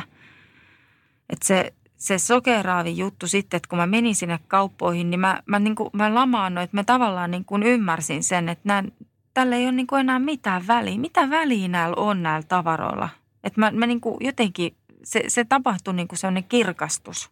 Jotenkin ihan niin kuin jostain ihan oudosta jutusta. Mä en tiedä, mikä siinä kävi, että mulla kävi niin kuin onni. Silloin kun vielä ostelit ja kävit liikkeessä hiplailemassa tavaroita, niin jos sun pitäisi arvioida, mistä sä sait silloin kovimman euforiapiikin? Oliko se ostosten tekemisestä, siitä, että kassahenkilökunta näkee sut ja juttelee sun kanssa – vai siitä, että sä saat ostoksen käteesi, oli se sitten Vuittonin kassia tai mitä ikinä, että kävelet kaupungilla ja ihmiset bongaa sut sieltä? Ehkä se liittyy myös siihen, että mut nähdään siellä liikkeessä palvelu, palvelukulttuuriin, että hei nyt mut huomioidaan, niin kuin mä ehkä oon huomioinut jotain mun asiakasta, nyt mä oon se framilla oleva. Että tavallaan se, se huomionhakuisuus on varmaan ollut myös se, mulla aina se ulkonäkö ja se semmoinen – ja sitten tietysti kun se sosiaalinen media tuli siinä jossain vaiheessa, niin kyllähän sieltä kuittailu tuli kavereilta. Mm. Tietysti hyvää ja pahaa siitä, että hän nyt on ton ja ton kokoinen LV-kassi. Ulospäin näytit hyvältä ja menestyvältä. Miltä sus, sun sisällä tuntui silloin, kun olit siinä pahimmassa vaiheessa? Siis mä olin varmaan masentunut. Mä sanoinkin varmaan ääneen mun äidille, että tämä elämähän on tämmöistä psyykkaamista joka aamu itsensä sängystä ylös. Että niin kuin, mä en tiennyt paremmasti ikään kuin. Mä vaan niin kuin, tavallaan semmoista niin kuin pientä niin kuin ruoskimista koko ajan itselleni, että näin niin kuin herää ja tee ja tee. Että semmoinen nouto niin kuin juttu siinä sivussa koko aika. Että joku, ihan kuin joku olisi istunut olkapäällä ja käskenyt mua, niin kuin, että kun mä en pystynyt niin kuin tavallaan itse hallitsemaan. Että nyt vaan niin kuin toimin näin. Kuinka paljon sä koet häpeää tekemistäsi hankinnoista ja kun esimerkiksi tulit kotiin ja sä olit saanut sen euforiapiikin? No ehkä mä koitin jotenkin tasannuttaa sitä, että se, oli, se häpeä oli semmoinen niin kuin, että he, he taas, tämä on nyt niin ihana tämä juttu, että ja koitin niin kuin aina sitten lämmitellä mies, miehen kanssa siihen uskomaan siihen mun, mun niin kuin euforiaan, että sitten mä saatoin ostaa hänellekin niin kuin isänpäivälahjaksi just sieltä LVltä mm. jotain. Mm. Että niin kuin, tässä on tämä hieno lompakko sulle nyt, että kato kun tämä sopii sulle. Ja katseltiin hänellekin niin kuin jotain laukkuja sieltä ja kun hän sitten on taas käytännöllinen, että ei toi tuu käytännössä, mulla toimii toi laukku. Että hän perusteli sen sitten niin, mä että älä nyt, että sehän näyttää niin hyvältä. Se sopisi sulle niin mm. hyvin. Mm. Tarvittiin yhden rakkaan ihmisen poismeneminen, että pääsit ikään kuin seisomaan omilla jaloillasi Kyllä. tämän soppailuaddiktiosi kanssa. Sä myöhemmin irtisanouduit myös sitten työpaikastasi, missä olit töissä. Minkälainen kokemus se oli sinulle? Oliko se vapauttavaa jättää taakse jotain tollasta? Siis se oli se ainoa tie, koska mulla oli musta seinää. Mä koen, että se oli niin kuin musta seinä mun edes. Mä en voinut enää mennä sinne. Mm. Ruokiko siellä oleminen kaikkea tätä? Joo, siis se ruokki sitä ostamista, se tavallaan se idylli mm. siellä. Mä olin tosi sekavissa tunnelmissa. Mua ahdisti se, että mä lopetin siellä, mutta mua ahdisti, olisi ahdistanut jatkaa. Et se oli niinku oikeastaan ihan semmoinen niinku kahden viikon kautta kuukauden päätös siinä niinku ihan alkuvuonna, että nyt, nyt, tää saa, nyt riittää. Mä en pysty niinku enää astua tuohon kaupungin osaankaan. Mä en pysty mennä keskustaan. Että sitä mä rupesin jotain, mä opiskelin sitten siinä samalla jotain kasvatustieteitä ja niin kuin hain sitä omaa itseäni. Kuka minä olen ja mitä minä haluan elämässäni. Se oli se, mitä mä jauhoin. Mitä minä haluan. Kun aikaisemmin mä olin tehnyt, miten muut haluais, että mä olen ja elän. Miltä minä näytän, kun minulla on se oma kotitalo ja koira ja autot pihassa ja ne iloiset ja kauniit lapset. Me vähän alussa sivuttiin tätä. Miten sä koet, että kuinka paljon materiaa ja sen hankkiminen houkuttelee sua tänä päivänä? Se ei houkuttele, paitsi että yhden kerran mä tein testin, sanotaanko kaksi vuotta sitten, mulla oli se sen seteli ikään kuin tuossa kädessä. Mä sanoin, että Laura, tuhlaa tämä niin nopeasti kuin voit. ja sitten mä menin kauppaan. Kyllä, ja menin. Ja sitten mä kokeilin, miltä se tuntuu. Niin kyllä se oli se, se sama, mä niin sain sen kiinni sen että hei jes, uutta. Saiko se sen kiksin? Mä sain sen kiksin, mutta sitten mä tajusin, niin kuin, että hei, älä niin kuin lähde tuohon. Tämä ei ole enää se, mitä sä haluat elämältä.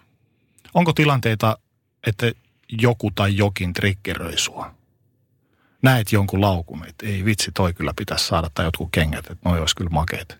Jännästi, että mulla on semmoinen outo sensori – että nyt, nyt kaveritkin on jo silleen, niin kuin, että ei me voida Laura sun kanssa lähteä mihinkään, kun ei, et, ei sun kanssa voi enää niin kuin, niin kuin nauttia siitä osta, ostelusta. Että mulla ei ole ehkä enää, mulla ei herää, mulla tulee muista Niin viisasteleeko se siinä vieressä, että mihin sinä tarvitset? Joo, tota? ehkä, mä oon joskus ehkä vähemmän nykyään, mutta kyllä niin kuin, ja kaverit lähettää sitten mulle, että en muuten ostanut tätä, että tulit niin mieleen. Että ollaan sitten, niin kuin se on kääntynyt kyllä – että mulla on niin kuin se tarve ja mä ehkä saan enemmän kiksei siitä, kun mä pääsen ehkä jostain tavarasta eroon tai sitten mä ollaan säästetty tai mä oon säästänyt jotenkin sillä niin kuin, että miettinyt hirveän kauan, että tarvitaanko me ja tarviks mä nimenomaan hmm. ja mihin mä käytän tota, toi vaate. Nyt mulla on joku tilaisuus, okei mä en osta tätä vaan sen takia, vaan sitten jotain muuta ja muuta ja muuta. Että mä pystyn niin kuin kelaa sen, että hei, että ei ole se, joka osti silloin – 90-luvun puolivälin jälkeen aina alennusmyynneistä kuvaa halvalla saa. Ja, hmm. ja en mä tiedä, käytäks mä tätä kertaakaan, mutta nyt tämä on niin hyvä, että pakko saada. Sä olet tällä hetkellä ammatiltasi ammattijärjestäjä ja teet myös töitä esimerkiksi ostosriippuvaisten kanssa. Kerrotko hieman, että mitä tämä ammattijärjestäjä tarkoittaa käytännössä? Se oli mulle ihan uusi, uusi titteli. Joo, siis ammattijärjestäjän tehtäviin kuuluu luoda asiakkaalle niin kuin aikaa ja tilaa elämään ja just löytää se niin kuin oman näköinen elämä. Eli kun se tavara on saanut hallinnan siellä kotona ja se tavara kun hallitsee, niin silloin ihminenhän ei oikeastaan niin kuin löydä mitään. Ei löydä itteensä, mutta ei löydä niitä halluttuja tavaroitakaan sieltä sekä melskasta. Eli ammattijärjestäjä pistää niin kuin sen, sanottiin siitä konmarista, niin nyt mä niin kuin otan sen henkilö, sen ihmisen niin kuin – ikään kuin siihen käsittelyyn, että mikä hänen elämäntilanteensa on nyt, mitä hän haluaa ja mitä, miten hän toimii siellä kotona. Ja tämä on aika semmoista niin kuin, ikään kuin terapian tehtävää ja sielunhoitoa ja mitä kaikkea tässä saa olla. Että siinä koko elämän kirjo tulee esille ja se onkin tosi tärkeää, että pystytään niin kuin luottaa toisiin, toisimme siinä tehtävän edessä, kun karsitaan sitä tavaraa. Mä opetan luopumaan. Mä opetan kuinka sitä luopumislihasta niin kuin saadaan vetreämmäksi. Miten ihmiset ö, ajautuvat sun vastaanotolle ja sun pakeille? Öö, no nyt lähinnä ne on lukenut tuolta netistä mun tekstejä, blogia saattaa niin kuin, sitten sosiaalinen media tietysti on hyvä, mutta se ensimmäinen syy, kun lähdetään Googlesta hakemaan, että miten niin kuin siitä tavarasta voisi niin kuin luopua ja miten saa, niin kuin, että kun on, miten, miten järjestää koti. Se on ehkä se, että lähdetään hakemaan sitä apua siihen tilanteeseen, että joku nyt ei ole hyvä. Kuinka paljon sä olet tällä urallasi auttanut muita kaltaisiasi shoppailuaddikteja? Minkälaisiin kohtaloihin sä oot törmännyt? No on, on sellaisia asiakkaita, että mä menen sinne, että no meillä on tämä omakotitalo aika täynnä tavaraa, että mies sanoi, että jäädään, että luovutaan tavarasta, mutta minä kyllä sanoin, että me muutetaan vähän isompaa. Ja sitten menee hetki, niin tulee viesti, että no itse asiassa me nyt muutetaan isompaa, että ei me nyt niitä tavaroita sitten käydäkään läpi.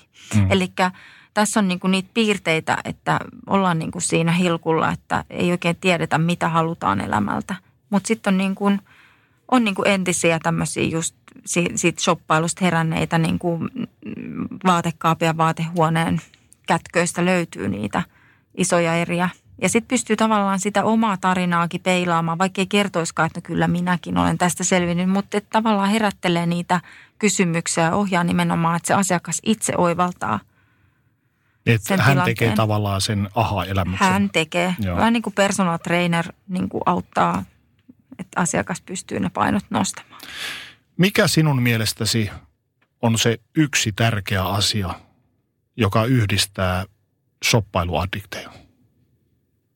Se, että ei, ei kuuntele mitä oma sisin ja mitä ne tunteet siellä sis, sisimmässä niin kuin ilmoittaa.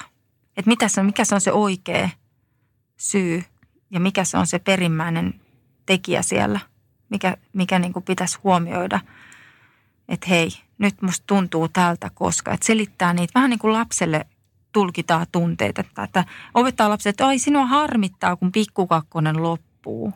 Niin kuin, että näin, mm. että tavallaan selittää niitä tunteita, avaa niitä. Minua, minua väsyttää nyt, koska oli rankka työpäivä ja minu, minua saakin väsyttää. Ei mun tarvii olla mikään ikuinen niin kuin, positiivinen ihminen. Että mä saan niin kuin, antaa itsellensä sitä myös aikaa ja tilaa niin kuin, ajatella asioita ja pohtia.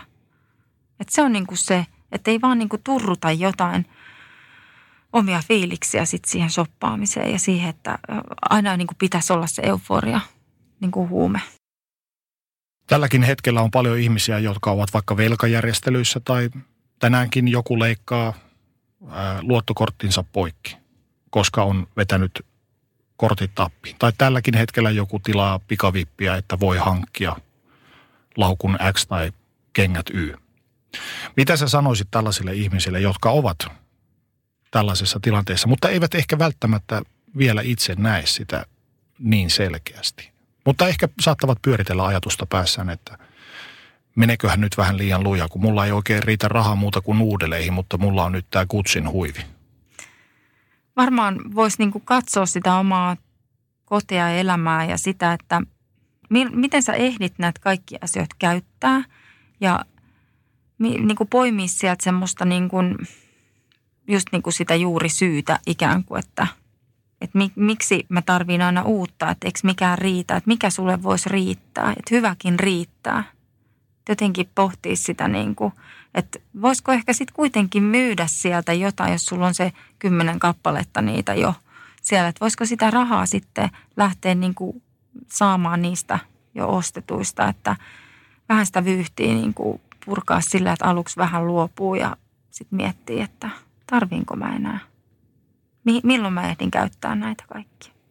Kiitos Laura, kaikkea hyvää. Kiitos.